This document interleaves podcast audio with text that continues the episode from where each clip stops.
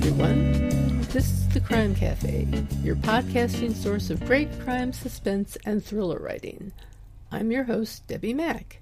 Before I bring on my guest, I'll just remind you that the Crime Cafe has two ebooks for sale the nine book box set and the short story anthology. You can find the buy links for both on my website, debbimack.com, under the Crime Cafe link. You can also get a free copy of either book if you become a Patreon supporter. You'll get that and much more if you support the podcast on Patreon, along with our eternal gratitude for doing so. By the way, do you ever get tired of ads? I know I do. But there is a solution Stitcher Premium. When you subscribe to Stitcher Premium, not only do you get ad free listening, but you get access to bonus content and exclusive shows. If true crime's your thing, check out the bonus episodes of True Crime Garage and the exclusive archives from Criminology. You get a lot for only $4.99 a month, plus you can get the first month free if you subscribe with the promo code Crime Cafe. I'm a Stitcher Premium subscriber, and if you also like to enjoy ad-free listening, go to stitcher.com slash premium and sign up with the promo code Crime Cafe that's one word, all caps, today. Hi, everyone. I'm really pleased to have as a guest today an author who's had a long and distinguished career in law enforcement, as both an investigator and, especially, as a forensic artist. He also developed uh, a forensic facial imaging software, so he's an entrepreneur as well and he is the author of two books, Sketch Cop and Creating Digital Faces for Law Enforcement. Today's guest is Michael Streed. Thanks for being with us uh, here today, Michael. Thanks. Thank you for having me, Debbi. Sure thing. It's my pleasure. Um, so, when you started out with the police department, was it your goal to work as a sketch artist? No, it, it, it wasn't. Actually, it was the farthest thing uh, from what I expected doing. I just uh, enjoyed being out there and serving the community and locking up as many bad guys as I could. Huh. How interesting. Um, have you always been interested in drawing? You know, I think most kids are, and I, and I especially was. I mean, I doodled a lot in school, and I, I spent my time drawing Disney characters because that was my original career goal was to be a Disney animator. So I just practiced cartoons all the time. Wow, very cool. Um, from your blog post, I got the sense that you were an artist who became interested in writing rather than a writer who also draws. Would that be pretty accurate? It'd be very accurate. Again, uh, you know, farthest thing from what I ever thought I'd be doing. And um, it was suggested to me one day that I, you know, write down some of these stories, that, the cases I've been involved in. And uh, once I started um, you know, writing and, and researching, I, I, became really fascinated by the cases because, you know, I'd get in, I'd get called in and I'd come in and I'd do the job and I'd leave. And, you know, sometimes they were my cases, most time they were other people's cases. So I, I only knew so much about the case. And then I was on to my primary job as a police officer. So it wasn't until I sat down and wrote the book that I really, really found some of the fascinating nuances of the case. Hmm. So, yeah, it was not your job to investigate the case as such, but to aid the investigators, correct? Pretty much. I was just there as an investigative resource for them. Mm-hmm. Yes. Um, when your late wife suggested that you write a book about your experiences, how did you go about preparing to write your first book? Um, well, you know, I kept a pretty good record of the cases, um, just just because that's that's what I typically do for court and things like that. Um, so the first thing I thought I had to do was, you know, get an agent, you know, write a manuscript. And it was one of those, you know, which comes first, the chicken or the egg sort of thing. And I remember I went ahead and wrote the manuscript first.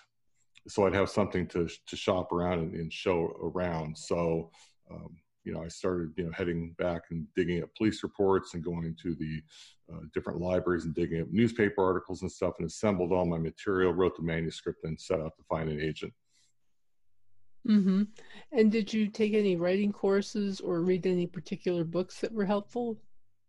I didn't. I, I actually, um, I just just start writing. I mean, that was the best advice I'd ever gotten from somebody. They said, you know, if you're going to write, just start writing. Just write, write, right, right, and then go back and clean it up and, and take a look at it.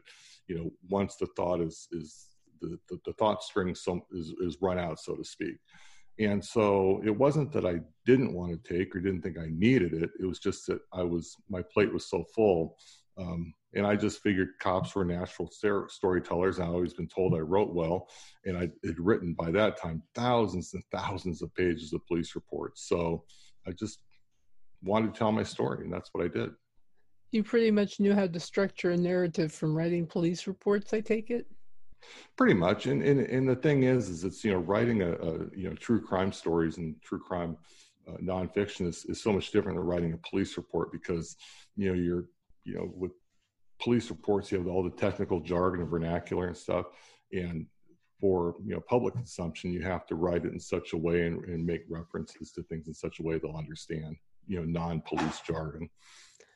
So you're pretty good at uh, taking that kind of jargon and uh, making it understandable for lay people. I, I, think so. Most of it is because you know my career path is such that you know I've been um, you know a lecturer, a writer, a teacher. I actually taught um, DARE in the fifth grade level uh, in the elementary school's anti-drug program. So, and because of my job in, in police work as a street cop, I was exposed to different types of people every day, all the way from you know the educated, the uneducated, homeless, very articulate people, just a whole range of people. So I had to learn how to talk to different people, and that extended to my writing as well. Well, that's always a good thing. Um, let's see. Uh, tell us a little bit about how sketch artists work. Well, you know, people always think it's about the art, and you know, you have a variety of, of different writing, or I'm sorry, drawing styles uh, from different artists, much like you have writing styles from writers and such. And so, you know, you have to have that, you know, the base artistic skills, but really, it's about being an effective communicator because now you're you're having to encourage them to relive that moment and trust you to, to share the details with you and get the necessary information to come up with a drawing that's going to be not so much anatomically correct or artistically, you know, follow the artistic canons and such as much as reflect their memory and their words about the event. I know. I was going to say memory plays a huge role in this, and um, is there are there generally accepted methods for trying to elicit information without say prejudicing the uh, witness in any way i think if you don't show them a picture of who the police think it is or you don't um, front load them with a lot of information they probably shouldn't know or don't need to know about who the police may be thinking about. It's pretty much like drawing, like writing. Again, everyone has their own interview style in terms of how they're able to reach out and connect with people. My style of interviewing may be different than yours or somebody else's, and I may never use the same two styles of interviewing um, back to back.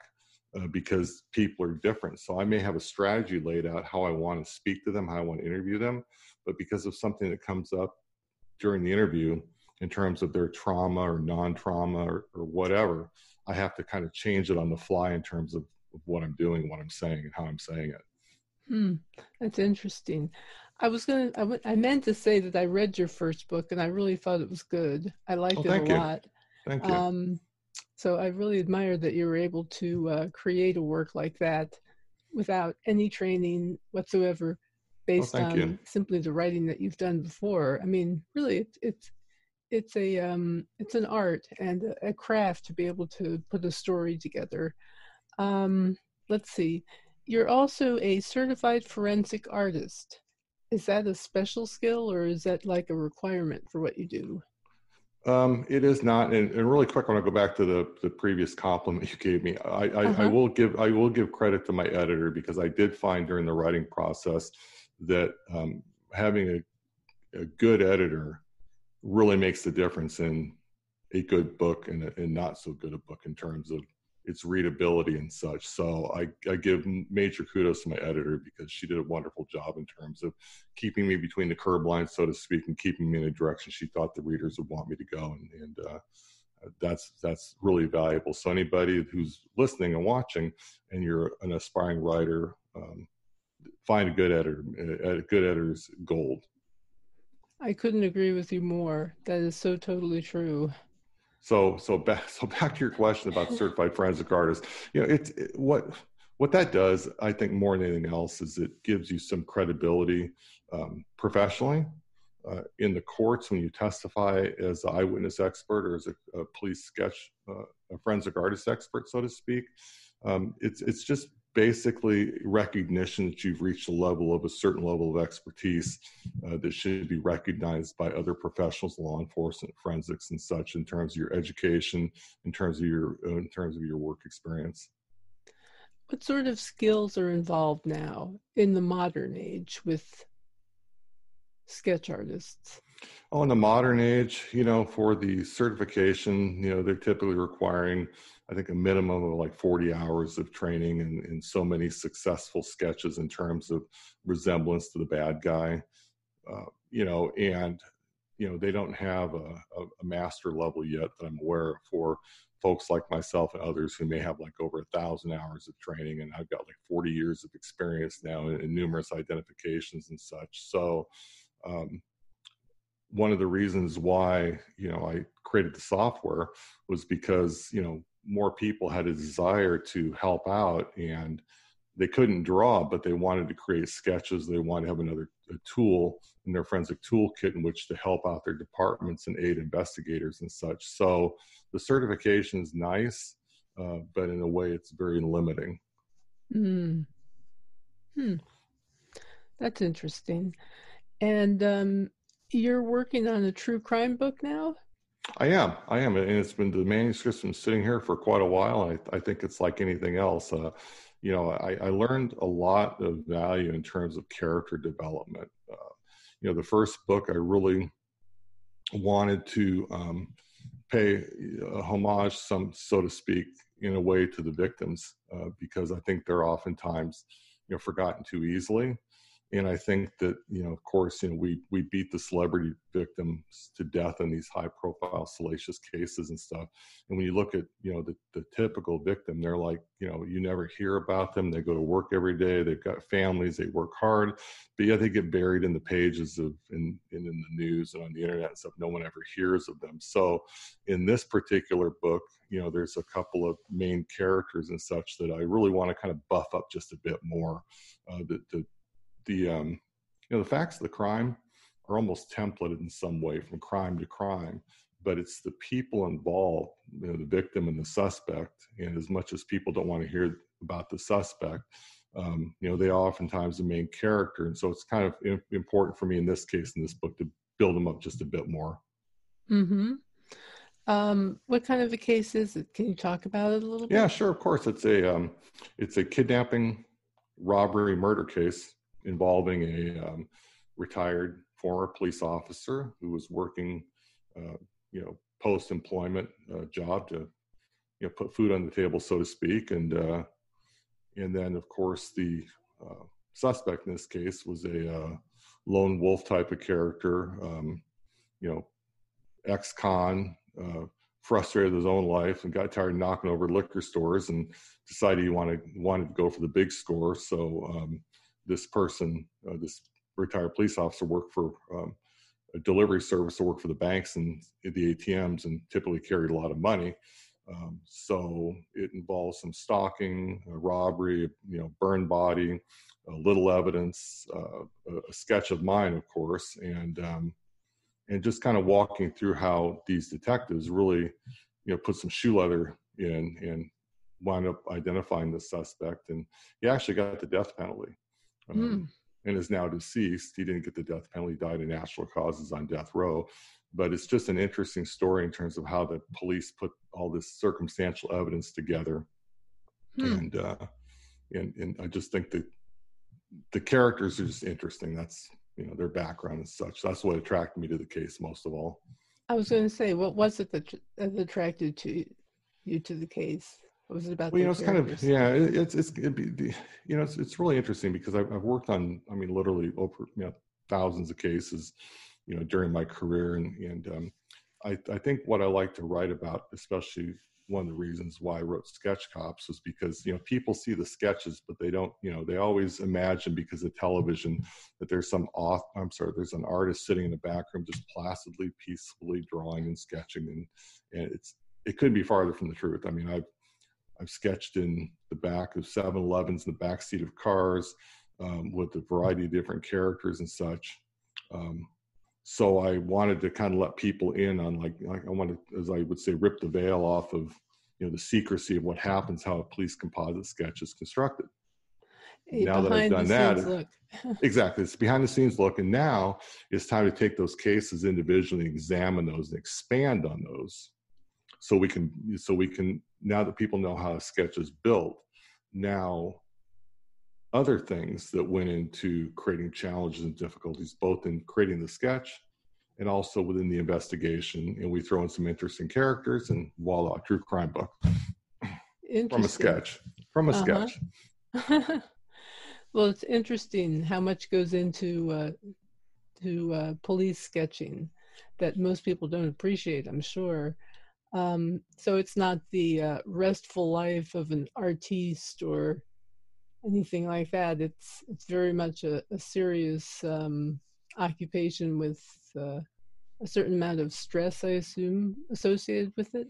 Well, you know, it's kind of interesting. Pe- people assume that. I remember when I was interviewing for a job one time, you know, for a police sketch artist job, and somebody had asked on the interview panel, "How do you deal with the stress?" And I said, I mean, "What stress?" I I, I, I sit, I sketch, and I talk, and it doesn't mean I don't feel empathy for the people. But I remember a woman coming in one day and asking me, and she said, um, "You must get like bored sketching all day here." I said, "It's not really about the sketching. The sketching part's almost like exercise." I said, "It's people like you that walk through my door that have stories to tell." And I always like to say that you know every one of us has a book inside of us, or everyone has a story to tell. It doesn't matter who they are; they've got a fascinating story, always a fascinating backstory, and that's what really keeps for me the stress down and keeps me in the game so to speak. I can fully appreciate that. Um, so uh, was this the most unusual case you'd ever worked on? The one that you wrote about? No no it was um it was Do you unusual have one that stands out as unusual or particularly weird? Um it was kind of weird but funny. I mean, it was um, there was a there was a particular case where a, a person was um, watching a young gal, uh, un, you know, undress and get ready for school one day, and she looked out her window and saw him, and she only saw him from below the eyes up, and so you know, I detectives wanted a sketch, so I did a sketch from the window ledge up, and all you could see in the sketch were his eyes and his forehead and his distinctive hairstyle, and so you know, for that week or two, every time another detective saw me, they'd throw a piece of paper just under their eyes and say hi to me, mimicking and mocking my drawing. And so a patrol officer saw somebody in the area later on, uh, a couple weeks later, with that distinctive hairstyle, stopped him, got his ID. Uh, she couldn't identify him, but after that, it must he never he was never seen again. So it must have been him and after they looked at the picture and compared to my sketch they stopped they stopped laughing and mocking me so. Shows them. Yeah well you know the thing is is that again like i said you have to throw out all the anything you ever learn in art school in terms of proportion in terms of uh, you know artistic you know rules so to speak uh, because people's perception you know during traumatic situations is such that um, some of these you know some of these sketches come out looking kind of cartoonish or less than human and people may mock and it's like you know you can't put yourself into that finished product. It has to be purely what the person you know you you i like to say that we draw them as they see them and that's mm-hmm. pretty much what it comes down to. You're kind of like the tool that they're using to express themselves. I like they, are not drawing it but you're drawing it for them absolutely. like extension of them pretty much. And that's why i tell them it's a it's a synergistic relationship that we develop during the time we spend together where i use your eyes and you use my hands. Very and cool. we we borrow from each other in terms of our our our our senses and such and our skills. And as a team come up with this drawing Well, um, I just have to ask, since you brought up cartooning, have you ever considered um, doing any other kind of uh, illustration, like cartoons or graphic oh, I, novels? I would love to get back to cartooning or comic drawing, except I just don't have the time. Oh my gosh, that's too bad because that's a pretty cool area to get into graphic yeah, novels yeah. and cartoons. Exactly, and and just you know, comics and cartoons. I mean, you talk about the ultimate relaxing drawing and being doing something that makes people happy and makes them laugh and such. But you know, with what I'm doing, I'm always trying to find ways of of, of you know offering skills and services to those I work with and work for, so to speak. So now I'm getting the 3D, you know, virtual, you know, clay sculpting and um, you know age progression i'm starting to expand my brand overseas now so i'll be doing some lectures overseas here pretty soon so um, there's just not a lot of time for that. I'll bet there's a lot of virtual stuff going on with what you're doing huh there virtual is. technology. There is. Even even what we're doing today wouldn't have been possible several years ago. And i oftentimes now um, meet with my victims on the on online like what we're doing now to uh, create these sketches. And you know i share my screen and they walk me through the drawing. They're seeing it real time um, from thousands of miles away that's really amazing isn't it yeah it's it's uh, very cool actually what's the um, most distant uh, situation in terms of the placement of the victim that you've ever dealt with farthest from I, you geographically yeah, I actually had a request from someone in Romania. And I wasn't quite where I needed to be in terms of the technology at the time, so I did refer him to a colleague in Romania. Um, but I've gotten you know requests as far away as the East Coast, and um, I've given lectures and uh, courses uh, live like this in in India and the Philippines. And where are you located? I'm in uh, the Los Angeles area. Ah, California. Uh-huh. Yeah.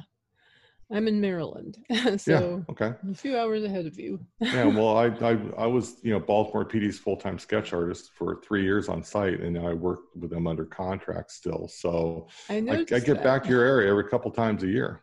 Ah, excellent. Uh, let's see.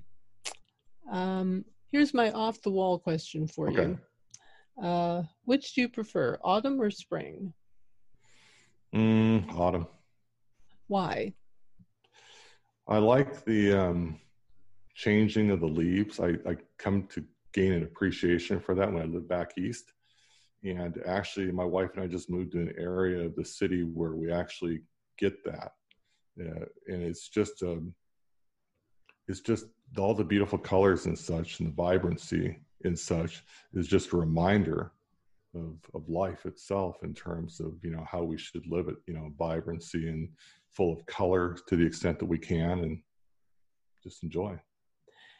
So you live in the los angeles area but you still get a taste of autumn? Absolutely yes. And we're we're we're, we're driving up the the back side of our neighborhood just below because we, we live up near the foothills. And ah. we notice all these trees and all of a sudden the reds and the yellows and such that you know um, you know we experienced back in Maryland, and it was just it was it was very heartwarming because I really loved the area back there, and uh, I really enjoyed the time I had back there, and so it was it was nice to be able to see a little of that change of seasons that we typically don't get in California. That's really cool because as much as I love Southern California, you know, it is very different. Um, it's more than just palm trees, though.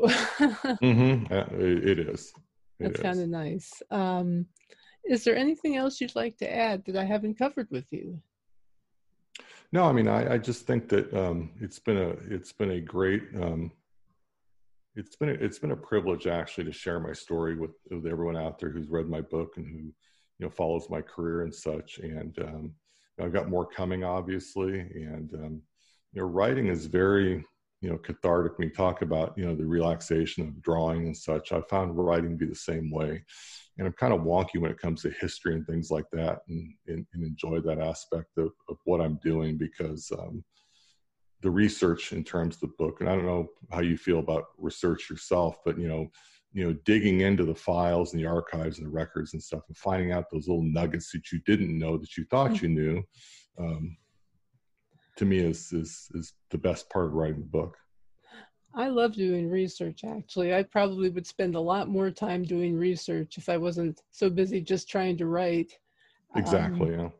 I uh, used to work as a librarian and went to library school, so mm-hmm. research is kind of like my second love after writing. yeah, yeah. I just like to learn things, you know. Yeah, um, and you um, learn a lot. You do. It's amazing what's out there. So, um, if there isn't anything else you'd like to add, I just want to thank you for being here. Well, thank you for having me. Oh, well, it was my pleasure. Believe me. I had a great time talking to you. And um, again, I really enjoyed your first book. And thank you. Um, I think it really has, you know, gives a um, a perspective on your work that most people don't get.